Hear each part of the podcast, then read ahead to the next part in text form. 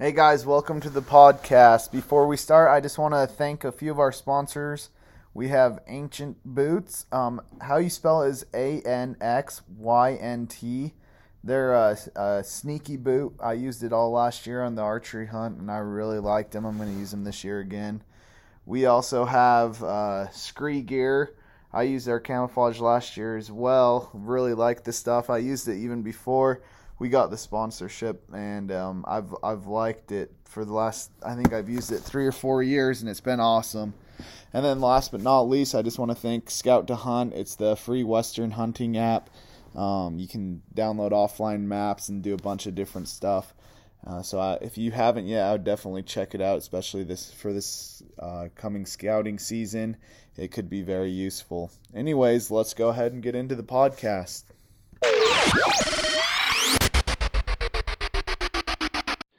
All right, guys, welcome to another episode of the Dirty Giants podcast. I'm extra excited this week. We got Balin Borg on from Mossback.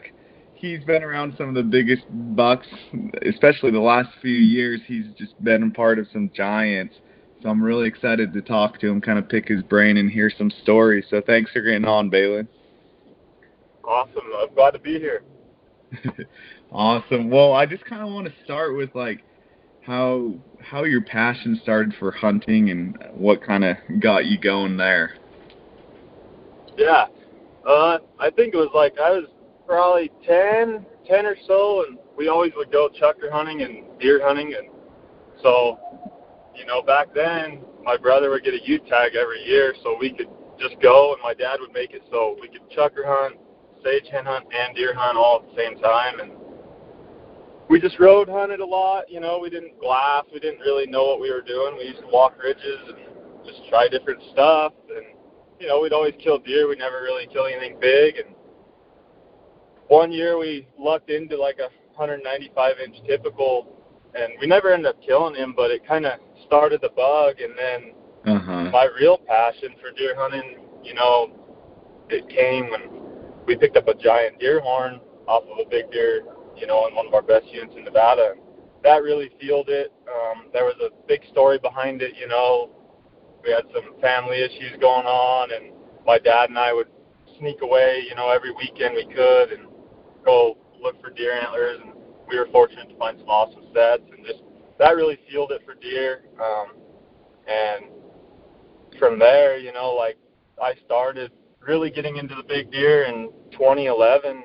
Um, one of our good family friends had a tag and he had it with a bunch of points. So we decided, okay, well, let's go run trail cameras. I mean, let's go run the trap line and see what we can come up with. So we did, and we found some awesome deer. Um, there was one buck that he really liked that we called the OK buck. He had like a 12 inch flyer with two other points cheaters off of that, which was just he was cool. You know, he probably had a 170 yeah. inch frame, but he just had the look and so he liked that deer, and we had set another camera up in another range, and uh, not knowing, you know, we just didn't know what we were going to find. And this deer shows up, and I'm checking the camera while they're putting up another camera or rearranging it. And I'm just young, you know. I'm still, I'm like, I'm not, I don't remember how old, you know, now, but I was young, and I was going through the camera, and there's this deer. He's just standing there. He's got double drops on one side.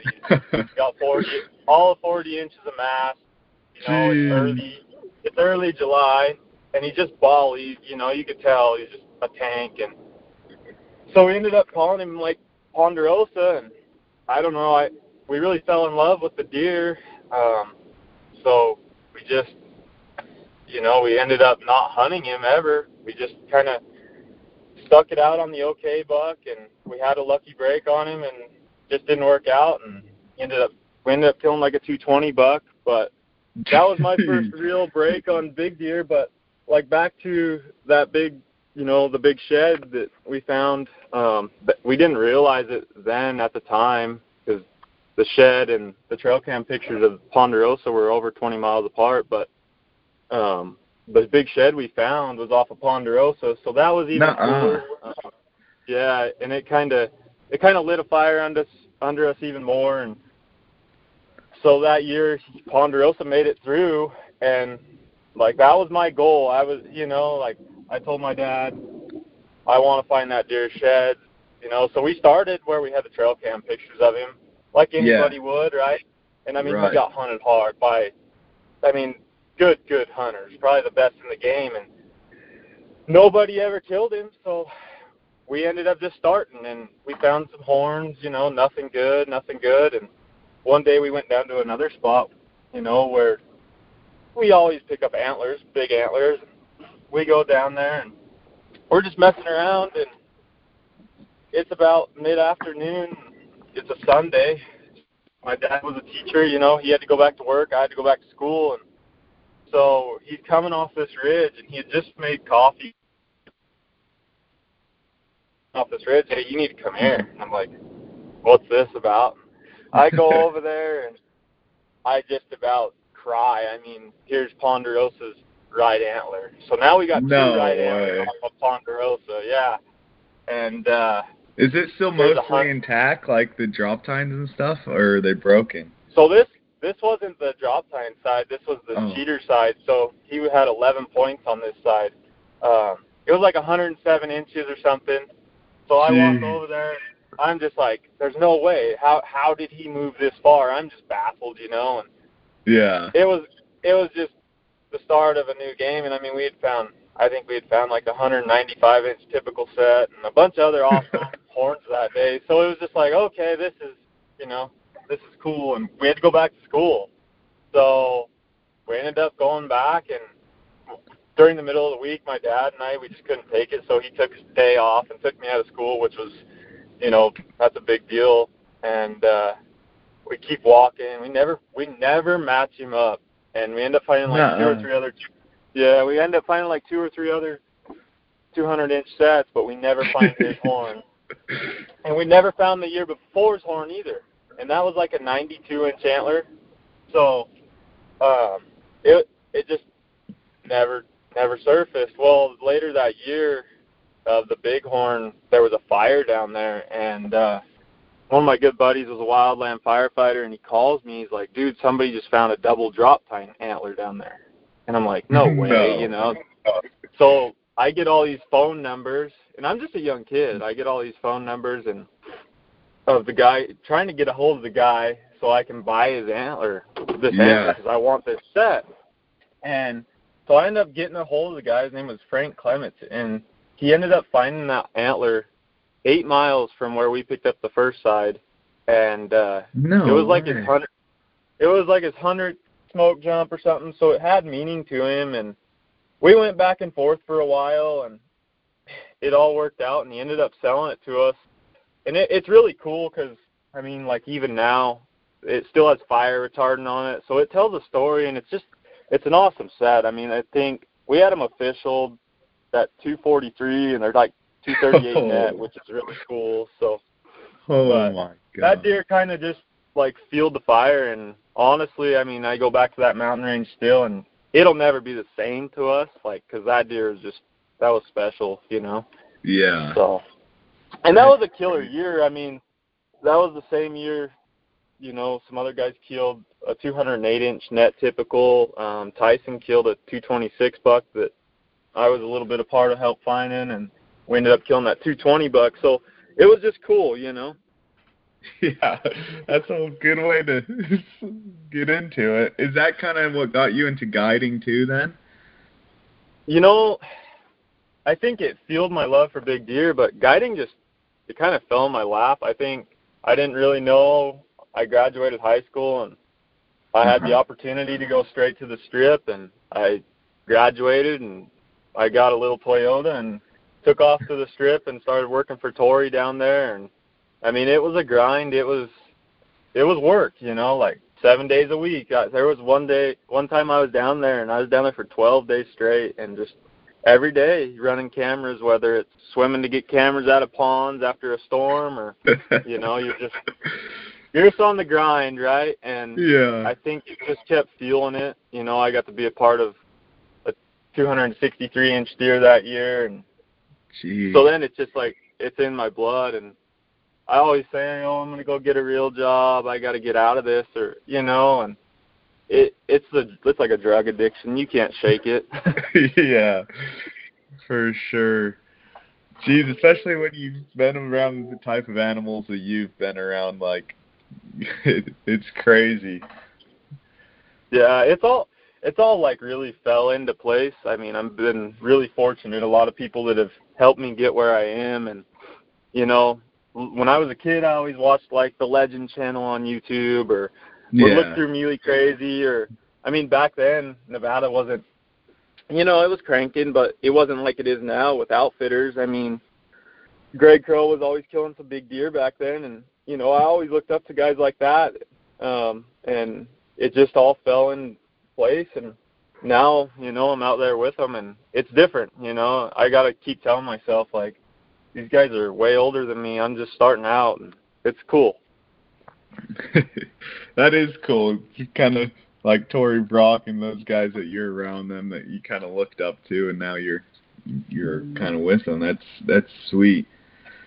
So one thing I kind of wanted to talk about is you kind of mentioned Nevada um, as far as like the better units that have um, a lot of like the top, I guess top hunters and top guides hunting them. Do you feel like um, you might have a chance at a better buck with less pressure and like less I guess less famous units or you think the the top units are still producing the best bucks if that makes sense. I mean, it's you'll always see one that comes out of the woodwork that nobody knew about or something like that. But I mean, 241 through 245, I think it'll always be the best unit in the state. Whether or not Mhm. you know on a dry year it can fluctuate. Um, there was a couple deer killed last year in units like no name units that you know it's going to get guys' eyes opened and they're going to go check it out. Um, a couple years ago, there was a 250 buck killed in a, a no-name unit, and it did the same thing. And then people went and scouted it. Nothing came of it. You know. Um, yeah. I think you stay in these southern units. I mean, they always throw big deer. There's some units up north. You know, six, seven, oh eight one. They always, you know, on a dry year like this year, I think they're going to do good. I hunted it last year in the late hunt. Um, I wasn't impressed, but last year's winter wasn't very good either. So That makes sense.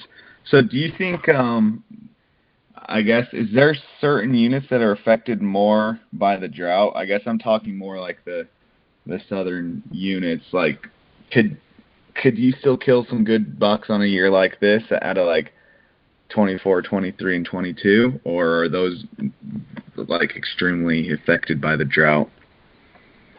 Um, it'll depend. I think so. I've been out quite a bit, um, and some of the it's weird. Some of the feed looks bonkers, like the bitter brush is just blooming like crazy, and then you go to other places and it looks it looks terrible. Um, and then springs are dry, so I I think it just depends on having the right age class of deer, the right genetics, Mhm. and then you know you you throw in feed too. I mean, 2017 was a pretty good year. Um, we killed that 258 inch deer. Um, and that buck grew from a 205 buck to 258 inches in one year. But 10 miles down the road, 10 miles down the road, we had a 208, 207 inch buck, and he went downhill to 170. And then, you know, I thought, oh, maybe it's old age. But the next year he came back and was a 200 inch typical. So it just depends. I think like this year's been real spotty. We've had a lot of spotty storms, so um, it'll be interesting to see. I mean, I have a buddy over in Carson City who, you know, he has some cameras up in his backyard, and he's been sending me pictures of bucks, and they don't look so bad. So I'm trying to be Yeah. hopeful with it. I think, I think there'll be some good stuff, you know, in those 22, 23, 24. I think 13 could throw a couple good bucks, but overall, I think it'll be a okay year. I don't think it's going to be you know, crazy good, but it'll be good. Yeah. Um, and then I just kind of wanted to talk a little bit about summer scouting. Um, so I guess like how how do you go about that, and then how do you keep tabs on a buck? So like if you find him on trail camera, or just see him once, how do you go about like trying to pin him down? Oh, I mean, it's it's a whole.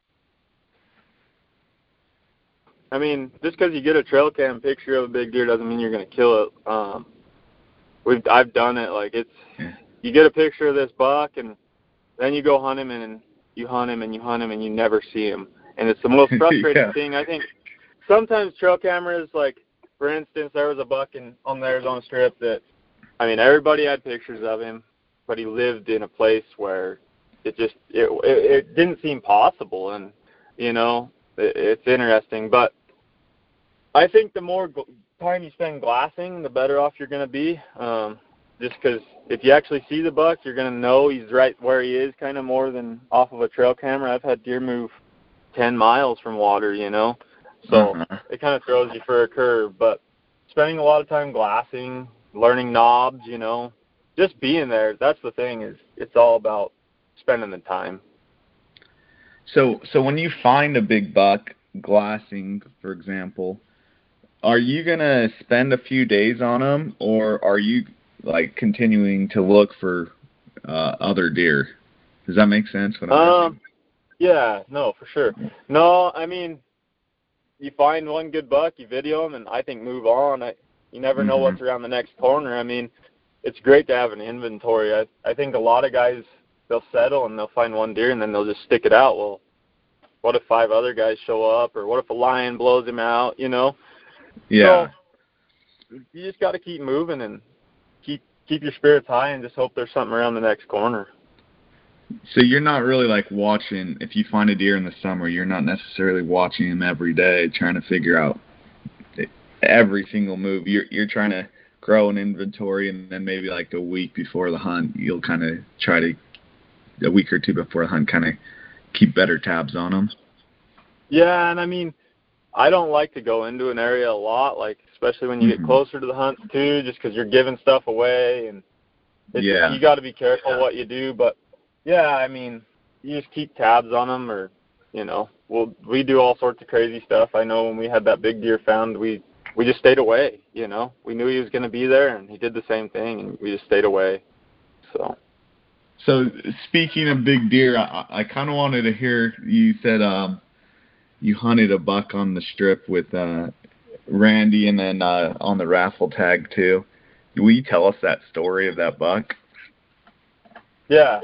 So it was a it was a little lesser of a year, I'd say, and we we had Dan Agnew who was the raffle tag hunter in, and we went down there with the crew, and there was two good bucks in a place, and we just hunted hard, and we ended up missing this buck a ton, and we couldn't get him dead, so we ended up killing a great buck with Dan, and the archery hunts rolled around, and you know nobody saw him for a while on trail camera, and everybody How big thought, is this oh, buck that you're chasing? Yeah, so he was, you know, like right at 240, I think, when we ended up killing him. Jeez. Okay. Sorry. And, uh, no, you're good. So yeah, I mean, it was a, it wasn't as good of a year as some years, but it was a, it was a good year, and so nobody had seen him on trail camera. A lot of people thought maybe we wounded him with the raffle tag, whatever, and you know we didn't. And Randy, Randy's a stud. Like he is willing to grind for any deer, and he came in and you know we had his nephew Zach and Matt Lillingquist were there. They're great glassers, and we kept looking for this deer, and Randy wanted to kill him, and we could never find him. Like we never saw him, and I think you know Randy hunted that whole hunt. I think it was I don't know how many days that hunt is, but he hunted the whole hunt, and we never did see that deer. And so I was in Nevada, and I I had a hunt finishing up over here, a late deer hunt, and then I was going to go to the strip for the rifle hunts, and we killed a deer in Nevada, and I drove all night, get to the strip, and maybe get an hour of snoozing in, and then I take off to my glassing point, and Chad had seen the buck a couple days before the season, so we knew he was there. You know, now we reconfirmed he's there. He's back. You know, whether we scared him when we shot at him or what, but he's back. So he says, you know, he sends me up on this knob, and I go down and I get on my quad and I'm taking off, and it's just a mess of people. I mean, there's camps everywhere, and everybody's hunting a different deer, you know, and uh, Mhm. I pull into my hiking spot that I'd hiked through, you know, with the raffle tag, and it it takes me about an hour to get to the top of this mountain, and I take start taking off, and I hear a quad pull up, and I'm like, here we go, you know. yeah. I get going and I can hear this guy hustling up behind me and we end up like getting to the top at the same time and he works for another outfitter and we get to talking and you know, I've had been pretty fortunate. Most guys are cool, you know, we all try to get along out there. We're all there for the same reason, right? And we get up there and we're both glassing hard, you know, trying to be secretive, you know, with our radios and stuff and I don't know, nothing was happening and you know, it's getting to like eight o'clock in the morning, and neither of us neither of us had seen this buck, and so we're just starting to bull crap, and he kind of pulls out of his glasses for a minute, telling me a story, and I'm just scanning the tree line still, and all of a sudden I'm just like, no way, you know, and I'm like, there he is, like here's this buck, and he just walks out of the tree line at eight thirty, eight o'clock in the morning, and I'm sitting next to one of our biggest competition out there, and you know, I can't be quiet about it. He's sitting right there. So I just tell Chad over the radio, I'm like, I got him, you know. And this guy sitting next to me, he's like, he's like, not gonna. He's like, I'm not gonna do anything. You found him first. He's like, you guys kill him. And you know, you can tell there's some strain there, and he doesn't say anything on the radio to his guys, and we go in and Chad and them they end up shooting a bunch of times, and we end up killing the deer, and you could hear those guys on the radio kind of chewing his ass, and you know, it's just cool to see the respect that other outfitters can have for each other, and you know, Yeah. you win some, you lose some, so it's just cool. We ended up going in there and getting lucky, basically. So Jeez. So you hunted that buck the whole archery hunt, and then you were on him. Did you just see him once, like right before the hunt, and then you seen him the t- day you killed him? So you saw him like two days out of like probably like forty plus days looking for him. Something like that, yeah. And we had cameras in there, you know, too. But he just, I don't know if we changed his habit when after we missed him with the raffle tag or what. But yeah, it mm-hmm. was. It was interesting, you know, because I show up to camp and here's Chad. He's got this video of the buck, and I'm like, well, guess that proves, you know, what we're gonna hunt. And the guy we had was a badass. I mean, he he runs marathons, and we've hunted with him a bunch, and so it was cool. Uh-huh. It, it just worked out perfect.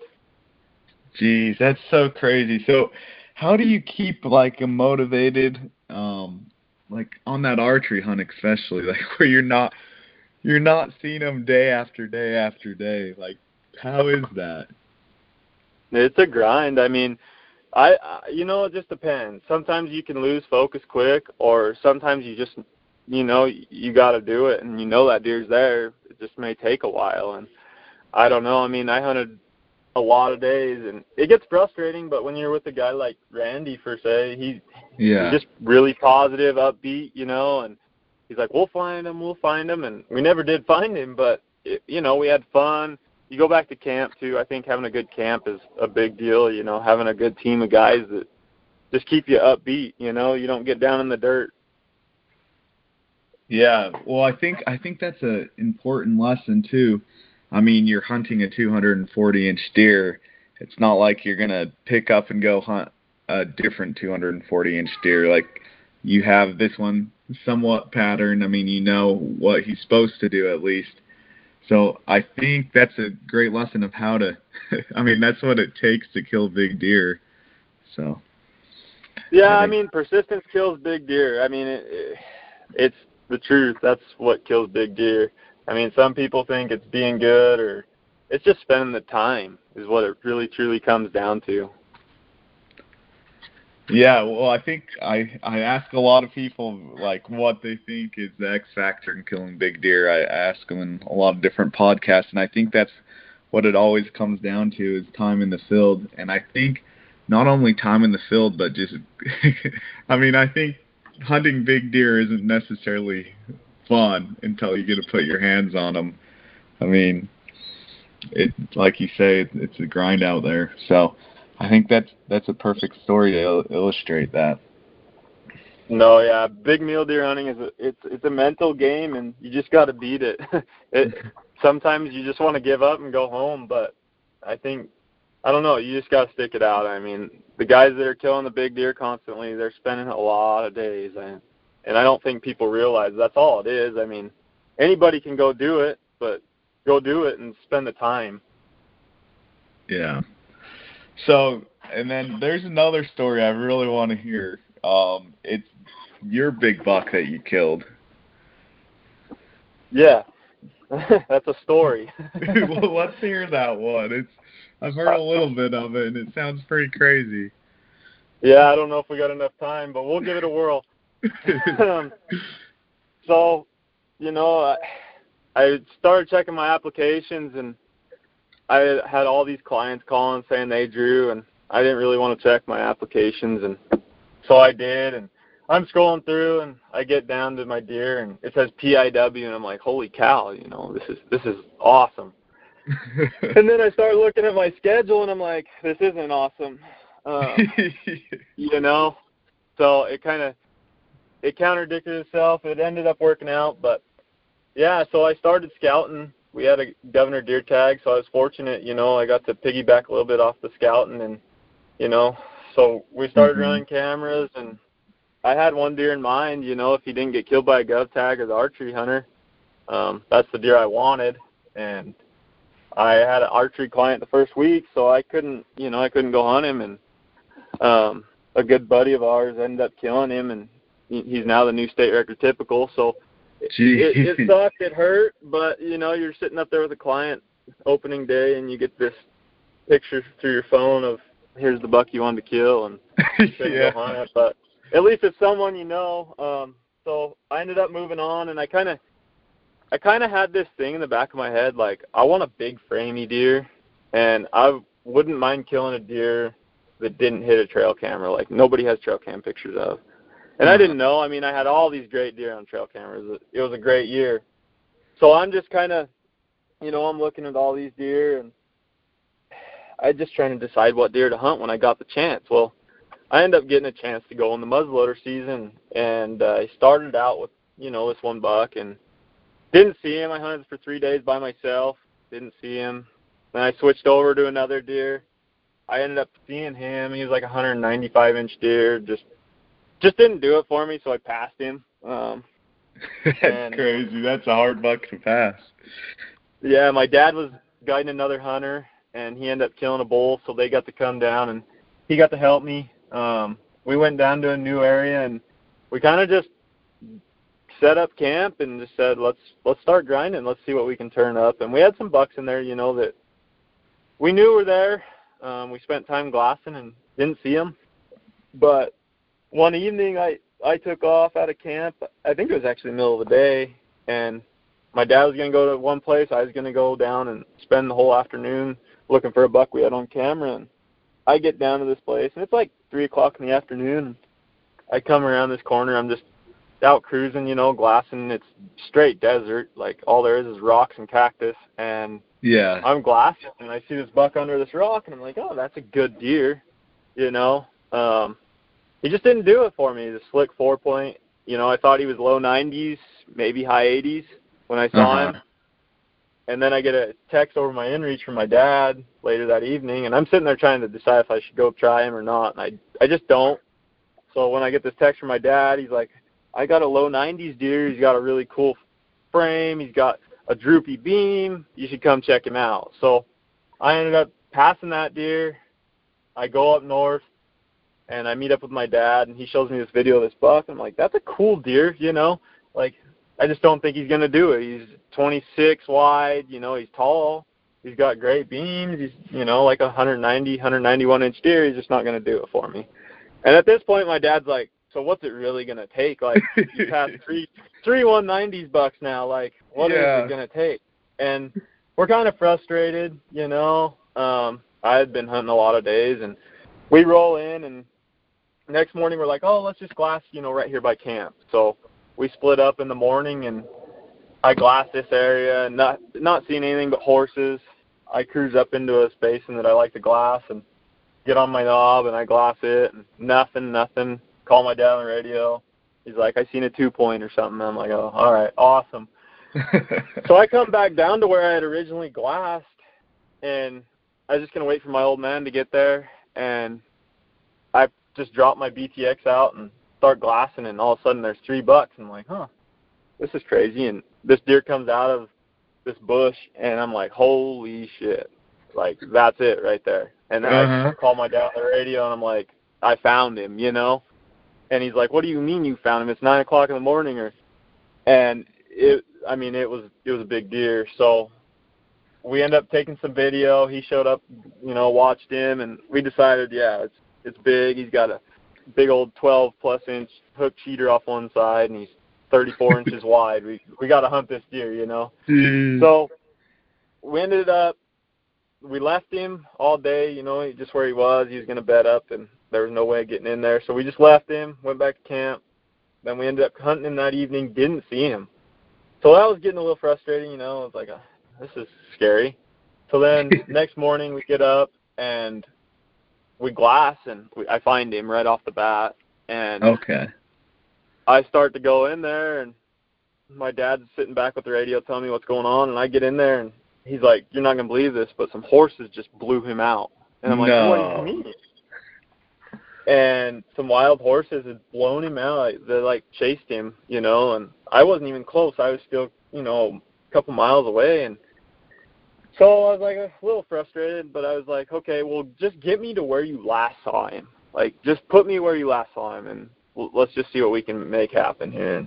Yeah. I mean, I get in there, and it's cool country. It break, there's lots of little breaks, so I can kind of sneak around, work ridges, and I get in there, and he gets me where I last saw him, and I'm like, okay, he's got to be in this canyon. Well, the canyon I thought he was in, he didn't end up being right there. So I started working in, and I was coming down this little ridge, and I freaking look over, and he's standing there watching me, and he's 200 No yards way. away, straight on, and I'm like, oh snap! I'm, I, I, it's either make it or break it right here, and Yeah. you know, I get buck fever real bad. Like I've seen a lot of big deer die, but I get the fever. So I pull up and I just, you know, put it on him center mass and hopefully I hit him right. Well, I freaking missed. And No. so here I am. I'm sitting here with a muzzleloader, one muzzleloader, trying to reload, and I can't even I can't even reload. I can't even function. I'm a, a total shit show.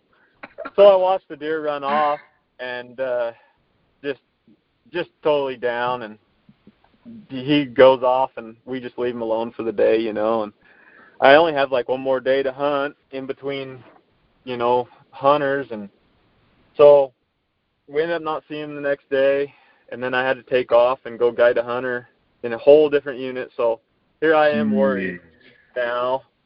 Like so I go over to this other unit and I told my dad, I was like, We gotta find this guy a good buck and get it done so we can get back over there. Yeah. I'm booked back to back now. So my only chance of hunting him again is if I kill early basically. Yeah. And I we get lucky and we kill on like well we end up hitting this buck on day two, night of day two, we hit him but we hit him back and it like pinwheels him. So he's Uh-huh. wounded. We had to leave him overnight and we ended up killing him day the third day. So then like we get we kill him, get back to camp, get everything taken down and frickin' we haul butt over to my unit and my buddy from Reno, one of my best friends, comes down and he's helping glass my dad and me and we're glassing for the buck, you know, and we're not seeing anything and we saw some you know, we saw some good bucks but nothing I wanted and we ended up getting in there and I just told him I'm like we got to we got to do something different cuz I can't I can't find him, you know, I don't have the time and I had another client coming in and so we got aggressive and I started working ridges, um, still hunting it real slow and I get on all these ridges and there's boot tracks everywhere. no. And I'm like I'm I'm just sick to my stomach and I just go back to camp and I'm like, I don't know what to do guys, like this isn't good. Like there's literally every ridge. I'm like, so someone either killed him or someone scared him out of the country, right? Because there wasn't boot So then- tracks before, right? No, because Yeah. I had I had like a little beaten trail into one of my glassing knobs that was like right in the center of his home, and Uh huh. so that scared me too because it was really dry and I people could see my trail, you know. So I was a little nervous about that too, and I I knew like my Salomon tracks were the only tracks in and out of there, and I knew you know, and I saw all these other boot tracks, Cannon tracks, Salomon boots. I'm just like, oh, this is great. Well, Right. so then a couple of days go by, and this other hunter comes in. We have my next client, and he's in the same unit, so we just decided we'll camp there.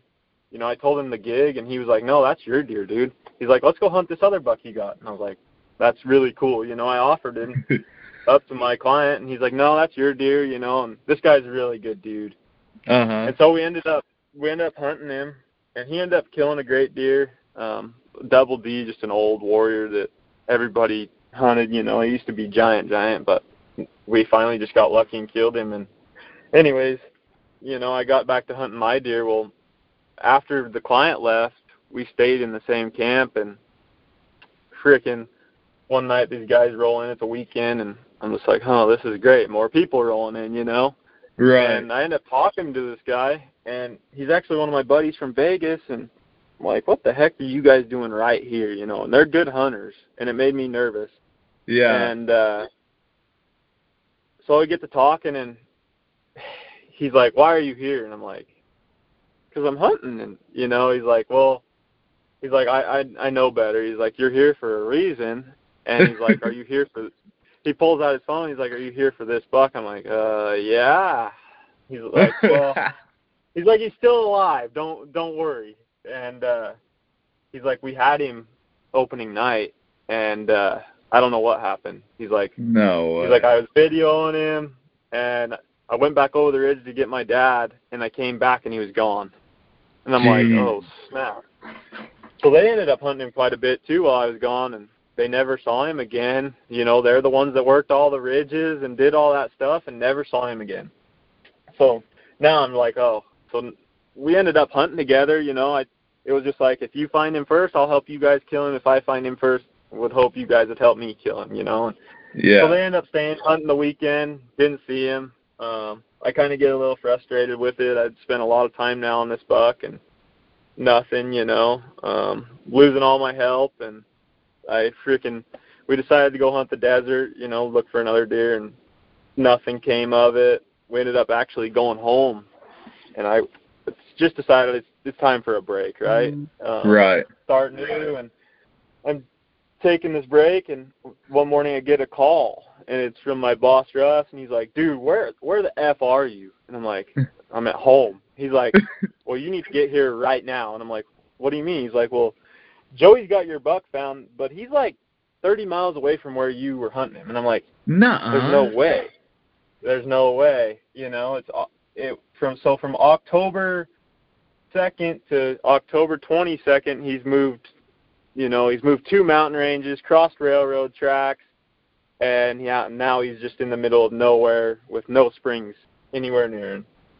So I don't really believe Russ. I'm just like, okay, yeah, maybe it's another buck. Cool. Maybe it's just like another 200 incher he wants me to come whack, right? Right. And, uh, he won't send me video, nothing. He's just like, meet me here. So I, I'm hauling ass. I get there, and I go up on the knob, and our guys are sitting there, and they're just like, it's him, dude. And I'm like, all right, we'll see. You know, I don't believe this. I'm just in disbelief, but all right. So I, you know, I'm sitting there, and he gets up out of his bed, and I'm like, holy crap, no way. And it was 100% him. And what? so we we just come up with a game plan, and we had him at like 800 yards, and I don't know, I, I get too too much fever, so I was like, no, let's go get closer. So Russ and I and Brock Brimhall, one of our good clients, we dip off the hill, and Nick, Joey, and Cameron and Mikey, they stay on the hill glassing for us, and we go up this wash, and we come up, you know, right across from him. He's bedded there looking up at us, and it's 125 yards or something, and Russ is just, he's like, lay down right there and just shoot him. So I just lay down, and Russ is trying to get video, Brock's trying to get video, and I was like, I'm not waiting for you guys to video. Let's just kill him.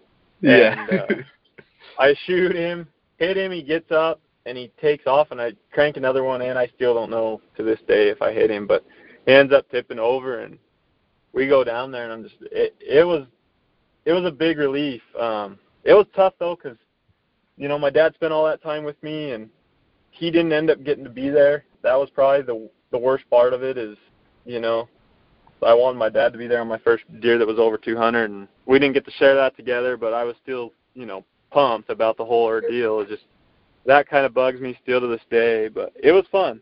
it was it's it's something I can't relive. You know, like it's definitely the deer I wanted. Like every day I look at his mount now, you know, just Yeah. like, wow, it really happened. It it's a story, you know.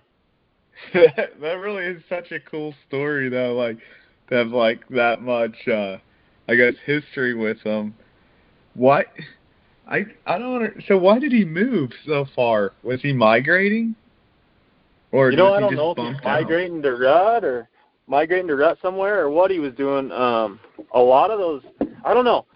I've had deer where they'll stay in like this this area of the size of a football field all year, and then uh-huh I have deer that'll move, and I I still don't know why he did what he did, but I would guess to go rut somewhere, or maybe he was born somewhere else and he was going back there to rut, or something like that is what I would think. Like that's what we think about the Ponderosa deer. He was probably born where he shed, type of deal. Yeah But it's So- an interesting deal. I mean, it it it's baffling. You know, it makes you wonder like how many deer move. You know. right that's what that's what i'm thinking right now and you said they found them there wasn't any like really water around it was just the middle of nowhere um It's it's straight desert. I mean, there's there's a couple springs, you know, but they're a long ways away. So it, it was interesting to see him right there, and he crossed railroad tracks. I mean, he he moved big time. He moved, you know, from a whole number unit basically, which is crazy. Jeez. So, were they looking for a different deer right there, or like how did they, how did they know to find them there? You know, it, so it was middle of October, so they were starting to just Okay. you know kind of bebop around and look for bucks that were they were doing what he did. You know, looking you know just kind of moving country, and they were just trying different places that a, not a lot of people went to, and they just lucked into him. I mean, it, you know, something was right for it to all come come through like Yeah. that. I, I will say that. You know. That Makes is you wonder. so cool. That's awesome. And it was cool because nobody had trail cam pictures of him that I know of still. Um, you know, so that really it was cool. It just it worked out. So, what's it like, uh, like kind of like putting your hands on a deer like that after you spent so much time trying to find them and kill them? Like, what's that experience like? I don't think it set in for a, a lot of days. Um, I think Jeff Jeff Baird's still mad at me because I I held onto the antler so long and you know I did. I I don't know. I it, it's still hasn't set in. It's an awesome feeling, and I mean, when you walk in my house, he's the first thing you see. So it it's cool. I mean, I, I love it. Um, I've been a part of a lot of big deer from, you know, into the 260, 270s, and I don't know. Mm. It, it's cool. That's awesome. So, just real quick, like, what what are a few things you learned from that buck or that that hunt? I mean, it, it all goes back to just staying persistent. I mean, I probably shouldn't have bebopped around a little bit and took a break, but it's just staying persistent. You know, having a good crew of guys that are out looking too. Um, just spending the time, be there. You know, and don't Mhm. always don't always overthink things. A lot of a lot of guys overthink stuff, and sometimes they're right under your nose. I mean, look, he was right there. He wasn't there at six o'clock in the morning, but he was right there at nine o'clock. So stay persistent. You know, be patient. It'll happen if it's going to happen. Yeah, yeah, and I I bet a lot of people probably would have gone back to camp. I mean, not seeing the buck they were after, like at first hour or two of light. So I think I think that I mean maybe a lot of people wouldn't even know that buck was there if they would have been there that day and left because you didn't like you said you didn't see him till nine o'clock. So Yeah, no, and I think that it happens a lot. I I think with clients, you know, they get bored out of their mind, so you take them back to camp, and it makes you wonder what you missed. yeah, yeah. Sweet. So, just a few more questions. I don't want to take up too much of your time. I know I've had you on for a second. So, um, what's like after all these experiences and, stuff? What's like one thing you wish um, you knew like five years ago that you know now?